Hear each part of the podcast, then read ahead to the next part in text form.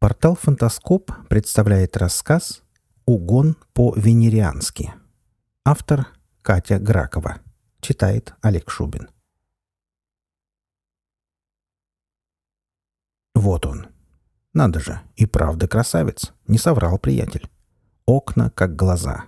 Огромные, яркие, с подводной линией кружевных балконов. Крыльцо, как таран. Высокое, крепкое, полукруглое, под слоем тротуарной плитки. Крыши не видать. Да и на что мне крыша? Мне вот эти доступные характеристики важны. Отличные характеристики. Отличные. Все видно будет. Обзор — первое дело в таких предприятиях, как мое. От дороги дом отгорожен лесополосой. Тоже хорошо. Не так заметно будет, что тут что-то не то происходит.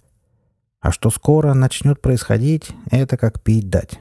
Причем венерианского коктейля, а не какой-нибудь ключевой водицы. Криков будет. Так, поднимаемся на крыльцо. Ах, ну что за крыльцо, что за крыльцо? Так бы и приложиться к нему щекой. До того узор приточный хорош, до того блестят линии рисунка под едва заметным падающим снегом. Ладно, потом полюбуюсь. Сейчас много дел. Дверь, естественно, заперта, а в замочной скважине с той стороны торчит ключ. Досадно, право слово. Прямо плюнуть хочется. Но не здесь же, не на пороге же этого красавца плевать.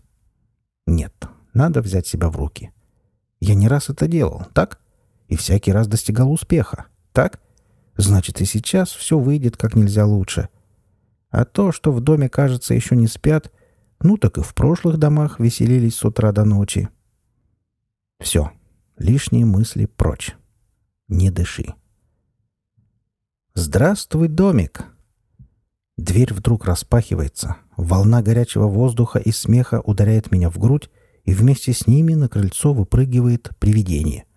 Оно мечется по площадке, словно в припадке, потом сбегает по ступенькам вниз, но на последней от чего-то медлит.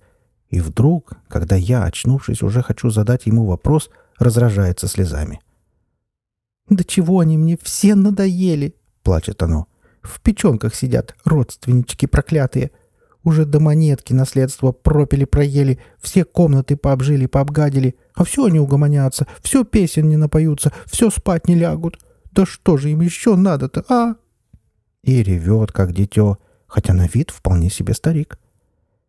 «Эй, любезный», — говорю ему, — «это вы тут живете?» Привидение оборачивается, удивленно выкатывает глаза и, сглотнув слезы, осторожно так спрашивает — «А вы кто? Инопланетянин, что ли?» «Венерианец», — поправляю. «Так ваш, значит, домик?» «Был мой», — судорожно кивает привидение. «Сейчас вон их», — смотрит в ярко освещенное окно, потом возвращается взглядом ко мне. «А вы что, недвижимостью интересуетесь?» Как он это славно сказал. «Недвижимостью». Только такой, как этот домик. Скажите, вы планируете здесь еще жить? В каком смысле еще планирую? Делаю вид, что собираюсь объяснить, но он быстро находит ответ. «А, вы перекупщик. Хотите купить подешевле, а продать подороже, так? Так вот, нет». «Что нет?» Я невольно улыбаюсь. «Дом не продается». «Вообще-то я не перекупщик. И я собираюсь жить здесь до скончания веков, чтобы вы знали, и не перееду отсюда никуда, даже в самую роскошную квартиру, в самом престижном районе города. Слышите вы, венерянец!» Он почти кричит, потому что музыка из дома начинает литься с удвоенной громкостью. Видимо, у живых большой праздник. «Слышу», — отвечаю я миролюбиво. «Ну, а как вы относитесь к путешествиям?» «Я еще раз говорю, к межпланетным». «Каким?» Ну, стартуем отсюда, а садимся на Венере. Так это же... Э, как же? На космическом-ка... Привидение медленно, но соображает. Потом подозрительно оглядывает меня. «А где он у вас?» «Кто?» «Корабль». «А, ну да, все время забываю. Им же объяснять надо. Привидениям и всяким там восставшим. То ли дело живые. Они и не видят меня, и не слышат, Потом только, когда без крыши остаются, начинают орать.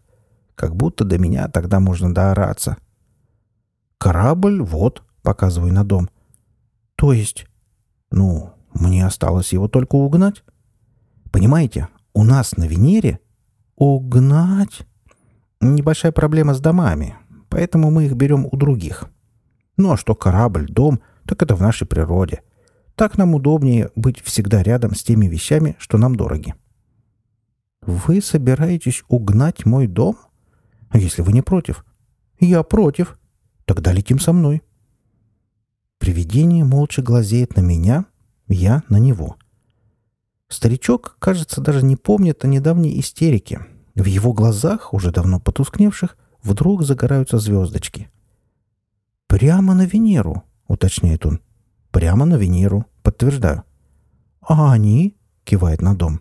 «Они тут останутся». «Точно?» «Точнее некуда». «И я больше не услышу, как они восхваляют мое скобедомство, благодаря которому им досталась такая куча денег?» «Не услышите — это в худшем случае. Не вспомните о них — это вернее всего». «А... а что же я там делать буду?» — спрашивает робко, словно боится, что я сейчас отменю приглашение. «Жить, — говорю, — в домике своем будете, как раньше жили, только без вопли родственников. Мне вы не помешаете. Я все равно вечно занят». Звездочки в глазах почившего владельца дома разгораются. Он делает пару шагов вверх по лестнице, потом бросается ко мне, лезет обниматься, целует, пожимает руки. «Да где ж ты раньше был, благодетель?» Вы слушали рассказ «Угон по-венериански». Автор Катя Гракова. Читал Олег Шубин.